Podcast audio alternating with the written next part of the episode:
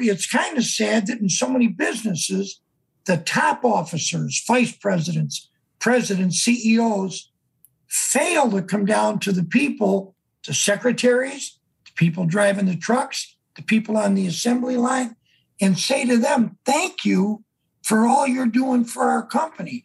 But I think the great leaders, they do that. Hey, welcome to another episode of the Coffee Break Podcast, where our mission is to share business ideas, practices, and strategies while we enjoy a cup of coffee. Today's guest is Coach Pat Sullivan. Uh, he was a coach for over 40 years in high school and college athletics, and uh, he's going to be talking a little bit about some of the lessons that he's learned through having a good attitude. And we're going to be talking uh, through the books. He's got two, uh, the author of two books, and it's going to be an exciting conversation today. Before we jump into it, though, I do want to invite you to subscribe if you haven't already. Make sure you follow us on Facebook, subscribe on our YouTube channel, or subscribe on whatever podcast platform you're listening to this on. We want to make sure that you're connected because we've got a brand new episode coming out every Tuesday morning, and we want to make sure that you don't miss a single episode all this year. So make sure you do that now. But right now, grab a cup of coffee. Let's get ready for this conversation. So much to say. We got a podcast to make.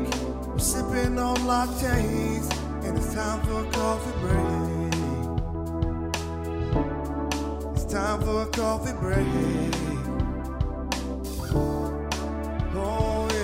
Pat, thank you for joining us today. I'm excited to have you here. Uh, this is this is pretty cool. Uh, one, as a, a I joke about this a lot, a former professional high school basketball player. It's really cool to have you on the podcast today and to to chat a little bit about um, some of your experiences and experiences with teamwork and leadership and and kind of bringing all that together. So, thank you very much for joining us today. Honored to be here, Chad. And you're joining us from the what do you classify as the greater Chicago area?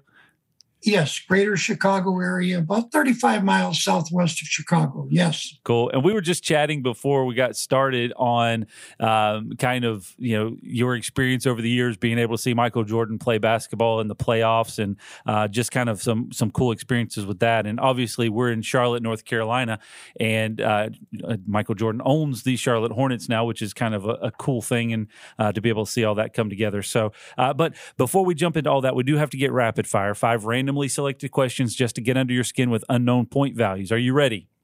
I'm ready. All right. Question number one Did you ever have a huge rival? And was the rivalry fear, uh, friendly or fierce? It was. It was more friendly. Yeah, well, I don't know.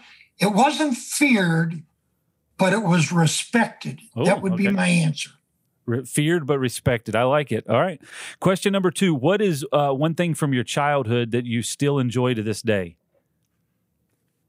My parents, how blessed I was to have the parents that I had and the values that they shared with us. Very cool. That's one of the, and when we get into your book, something that you mention quite frequently about core values. Uh, wanna, we'll jump into that as well. Question number three What memory have you been thinking about a lot lately? Coaching, coaching, yeah. reflecting back on the the players I was able to coach, but coaching. So side side question: How many players came through your system over the years? Well, we're very proud of this. We had 176 seniors play, Chad, and 172 of them finished their degrees. Oh, that's awesome, man. That's that's that's yeah. a big uh, that's a big uh, accomplishment. Thank you. We had good kids. Question number four Have you ever had to complain to management? And if so, why did you have to complain? When our scholarships were cut, we had been a national program. And when the scholarships got cut, we went from being able to play people all over the country to struggling in our conference. Ah, so you had to make a complaint about that? Yes. That's a, that's a valid one, right? Uh, let's see. I, I, I believe so. Question number five: What do you? remember? This will be fun. What do you remember most about your first crush? She was very pretty.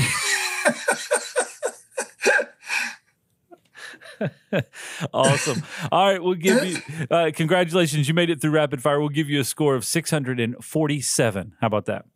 Okay, thank you. All right, so let, us jump into kind of the conversation today. So you've got two books, and, and you were kind enough to send us uh, a copy of each of them. I've got them here uh, on the desk: Attitude, uh, the cornerstone of leadership, and then Team Building from the bench to the boardroom. Um, the one I want to focus on today is the Attitude, the cornerstone of leadership. What prompted you to want to write a book about attitude? As a coach, as you know, Chad, you're you're asked to do a lot of speaking at banquets and, and numerous other um, events. And I, I, had spoken once with a fella who used the word leader as an acronym. Mm-hmm. So, because attitude is such an important part of of my life, sport, uh, I, I, developed a, a, a speech on on attitude as an acronym. And actually, it was one of my former players who encouraged me to write about it. Okay, very cool. So you in in this book you take the word attitude and you kind of break it down as a as an acronym or acrostic and kind of break down each letter of the word and give some attributes associated with it. Um, you know, when it comes down to it, what is the you know, one of the vital lessons that you've learned or one of the from, through your experience with coaching dealing i'm sure you've come across one you had to get your attitude right first uh, but two yes. dealing with people that didn't have a good attitude. So what is some of the lessons that you've learned through i guess let's start with yourself. How did you how did you kind of uh, get yourself together every day to start with a good attitude? Because uh, you know it, it, it all starts with with the coach. It all starts with that leader well, I've heard people say about the profession of teaching and coaching that they've never, uh, John Madden, in fact, said this recently. He never worked a day in his life. Yeah. So I think when you are privileged to work with young people, I spent 10 years at the high school level, 34 at the collegiate level. Um, you, it's almost innate that you want to have a great attitude because I don't care what Charles Barkley said. You are a role model, yeah, and you're a role model to those those kids. And uh, I, I, think that was the thing that precipitated trying to have a, a good attitude daily. All right, so you you were a coach. Talk talk me through a little bit of your coach, coaching career. How long were you in the in the world of coaching? 44 years. Okay. And what like what were you you're coaching high school? I was coaching high school for 10, Chad. Okay. And then I coached uh, college for 34. Okay. So you're crafting now college and high school athletes. It's it's interesting, and I joke about this a lot because, like as I said earlier, former professional high school basketball player. I I played basketball for all four years in high school. We I don't even I think we may have won one game in the entire four years. It was a brutal brutal career, um, yeah. but there were so many lessons that I learned through that process. One of learning the the the struggles of wanting of being so competitive and constantly losing, um, to then understanding the pitfalls of not relying on your team, uh, and and the kind of the segmentation of five individual players versus one team. Um, and so when you talk, when you look at this, when you look at attitude, when you look at leadership, how important is it to have everybody in one mindset or in in agreement? And there's one example I want to bring up in the book, but um, how important is that to the experience for a successful team versus a, a you know a team that often suffers failure? Chad, it's everything. It's it, it's everything. I love an expression that Bill Russell used, and I think this is would be good. Four of my five children are in business. This would be good for business as well as athletics. That you want to develop team ego. Yep. It's not about me, but it's about us.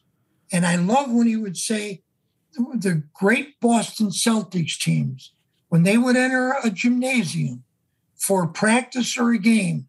They left their individual egos outside the door, but they brought in team ego.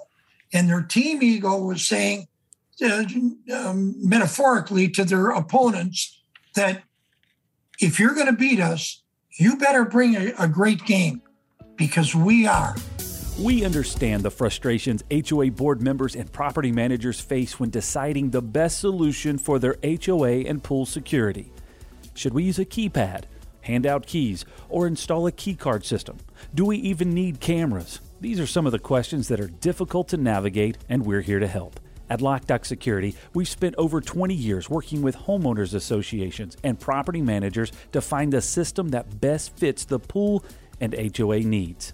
Camera systems for the front gate or front entrance, keycard systems for the pool gates, or simply updating the gate so that it meets safety and code compliance.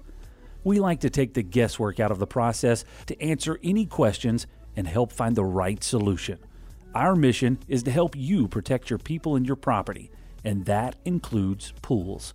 Contact our team today to schedule your free consultation for your community. Have you watched the series uh, Man in the Arena with Tom Brady? Not yet. Okay. No. There's there's one aspect of that that brings what you just said to mind. He was talking about after the the tragic events of September 11th. The, you know, all eyes were kind of on you know how do we rebuild as a as a country, and a lot of there was kind of some thematic understanding that the Patriots were kind of like America's team. When they were from Boston, two they were the Patriots, right? And sure. that at that moment they decided uh, the next game when they came out of the tunnel, they were were not going to do individual introductions anymore. They were just going to be introduced as the Patriots, and they shed mm-hmm. all individual team uh, individual. Uh, uh, acknowledgments or individual introductions. And he talked about how that was so transformational exactly what you were just talking about from the ego you you leave your individual ego behind and it all it became all about the team um, and it becomes very impactful you know chad we never at the level that i was at small college level we never had the money to put the names of the players on the uniforms mm-hmm. if we did i wouldn't have done it yeah i would not have done it it's it's always I mean, what leader ever accomplished anything without good people around him? Yeah. I, I just don't think I just don't think it happens. Yeah. And then, you know, Chad, you mentioned about your, you know, your team and and the failure that you guys experienced. A big thing that we would share with our kids was the importance of your FQ. Yep. And your FQ is your failure quotient. Yep. And one of the great lessons of athletics, unfortunately, you had it, you know, so so often, but is, you know, when we do fail, do you have the resiliency to get back up? And and that is a major, a major lesson, I believe, maybe the most important lesson in athletics. Yeah, in the book, uh, under the the heading of determination, you talk about the failure quotient and the FQ, and you you give an example of uh, of an American man who failed in business in in the the 1830s. He then ran for legislature and failed. Uh, he borrowed money and went bankrupt. He had a nervous breakdown. Uh, the list yeah. goes on and on. He ran for Congress and lost. Uh, he ran for Congress and won. He ran for United States Senate and lost. And then in 1860, he finally ran for president and was elected president of the United States, and that was Abraham Lincoln. That's you know, it's it's incredible. You start looking down the path of the resiliency, right? The the determination, yes. what you're willing to continue to go after if you really believe that that's what you're trying to that you're that you're trying to accomplish. If you're trying to make a difference. And, and you know, Chad, I never knew this. Um, this guy was, as I mentioned in the book, flunked sixth grade. Yeah. And the teacher literally wrote, he was dumb and hopeless. Yeah. Well, Winston Churchill won the bad leader. Yeah, yeah. Well, yeah. It, the other one, the other one from a from a team ego perspective and from a team perspective, there was one example that you gave in here. I was um, and pulled up under under the teamwork heading. You're talking about uh, the end of your season. Uh, you're preparing for a conference tournament, and two of the starting players started to have a fight. Uh, and when you got down to the root of it, it was a conflict between post and perimeter players. I want to break that down a little bit because I think in the Sure. especially in the business realm, uh, so you just hit on a couple of very passion points that I've got. Uh, one is no great leader or no leader of any business has ever done anything on their own. It always requires a team. I've and I've that's something that we've talked about a lot on the podcast and, and just around the the office. Yes. But at the end of the day, when you have conflict between players or conflict between team team members or conflict within different departments, how does that affect the rest of the team? You're talking here in terms of two starting players. When you break, break it down, it's the post and perimeter players. I, I'm just intrigued. Why was that relevant, and and kind of what boiled over, and and the kind of the the resolve? Well, add to add to this, one was a black athlete, the other was a white athlete. Yep. So it had the potential to really separate a team. Yeah. And you know, so we what what I've always done on that, I've I've called the combatants Mm-hmm. in and we sat and talked. And and as we talked, I realized, like we say in the book, it wasn't a racial issue. Mhm. It was an issue that the big men, white and black, felt that the perimeter men, white and black, weren't throwing the ball in, into the post enough. Mhm. Now I didn't know that. Yeah. I thought that it emanated from being a racial issue Sure. and it wasn't. So if we hadn't sat down and looked each other in the eye and and and talked it through, I never would have known that. Yeah. Yeah. So that's what we've always done. We had other issues. I also served as the athletic chairman, and we had 377 athletes, Chad, in 14 sports. So you can imagine we we did run into conflicts. And and that was one of the things we always did. We we called people in and we sat and we tried to get to the real crux of what the issue was. And then secondly, what can we do about it? Yeah. It's in, Yeah. it's intriguing to me at, at whatever level of of athletics or um, you know sports at, at the heart. It is really comes down to teamwork, and a lot of times you, you start to isolate out, like say golf, for instance, can be a very individual sport, but at the professional level, it is as much of a team sport as anything. The, the, the guy hitting the ball is going to get most of the attention, but there's a lot of other players that go into the uh, into the into the the concept to get them to that point. You talk a lot about teamwork in the book. You talk about uns- unselfish teamwork. Only talent is willing to play together. That only talent that is willing to play together will be successful.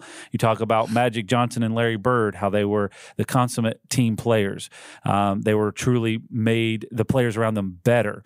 Uh, how like I'm trying to think through terms in terms of business. So you're taking this from a sports concept, and a lot of times people will say, "Well, that's just sports, right?"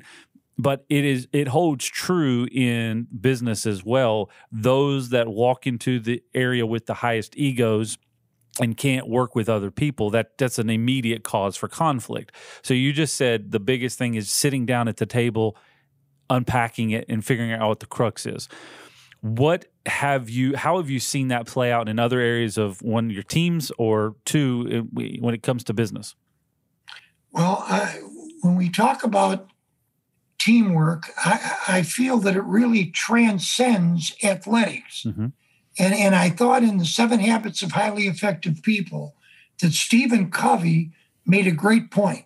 He said, as a business consultant, Mhm. when I go into businesses, I see three kinds of people independent, dependent, and interdependent. And his, his point was the businesses that were most successful developed interdependent people. Mhm. And another Hmm. um, point that I, I, I really feel is important is that it's it's important to say thank you to the people who get little or no recognition. Kind of like you're saying about the golfer. There's all kinds of people Mhm. who are helping him behind the scenes. Mhm. Well, let's make sure we acknowledge them. Yeah. In in in in uh, in searching search uh, in search of excellence. Yep. The, the authors talk about it's kind of sad that in so many businesses, the top officers, vice presidents, presidents, CEOs fail to come down to the people, to secretaries, the people driving the trucks, the people on the assembly line, and say to them, thank you for all you're doing for our company. But I think the great leaders, they do that. Yeah. No, it's, it's a fair point, and I it's it's intriguing.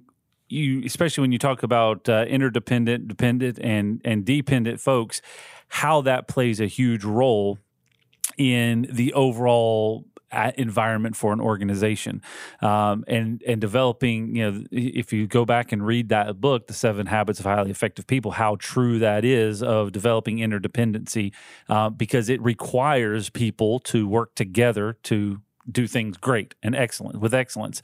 Um, and you see it in the sport, sports realm as well. When you walk into and you see a team that's all about individuals playing their individual game, those are the teams that fail to have long-standing success. Um, That's right. I, I'd, I'd be interested in some of your takes, even from you know the the uh, the world of of Chicago Bulls basketball with Michael Jordan as as as impactful of a player that he was. I think it holds true that you know, the the folks that were on his team with him all of their execution stepped up. And, and, he didn't he didn't allow players to have anything less than their best. And that's where you saw the excellence and the sustainable su- success with the chicago bulls. I think a lot of people in my opinion totally missed the point on michael jordan. Mm-hmm. you're always talking about his individual play. Yep. You know and obviously probably the greatest ever Here's where they missed the point. Michael Jordan was a terrific team player. And he was that for three reasons. Number one, and I, I saw this, he practiced harder than anybody in the NBA. Mm-hmm. And they even used to say that when a new player would come to the Bulls, the first practice, Jordan would embarrass him. Yeah. Steal the ball from him, block his shot to let that player know a lot of teams in the NBA, because of the travel, because of the number of games they play, don't practice hard. Mm-hmm.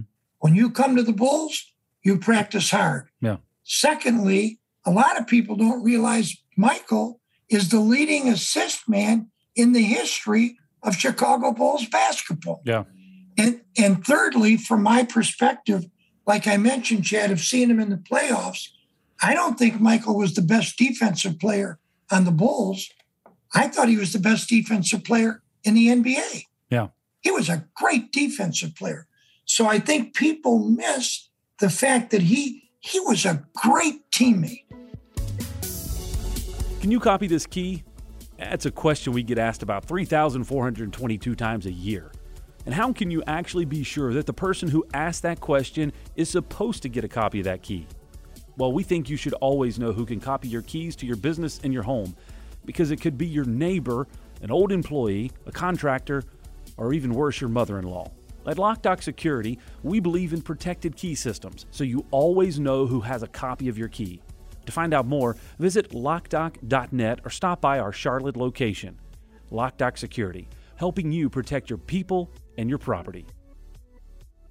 Let's talk about toughness. This is one of the characteristics that you go over in the book Attitude. And uh, you talk about being tough, that leaders cannot spend a great deal of time worrying about their critics.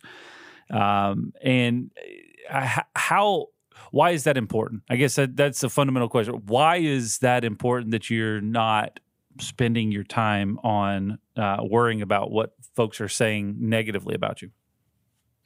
Well, I always like that differentiation between a manager and a leader. Mm-hmm. A manager tries to do things right. A leader tries to do the right things. Yeah. And I know when you're trying to do the right things as a leader, you better understand going into that position, you're going to have critics. And like I, you know, had mentioned in the book, you're in good company.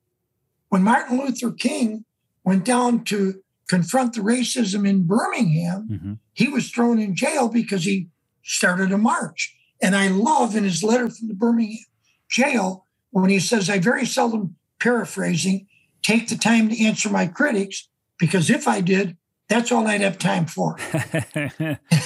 and Father Hesburgh, president of Notre Dame for 26 years, said in an essay, College Presidency, between a rock and a hard place.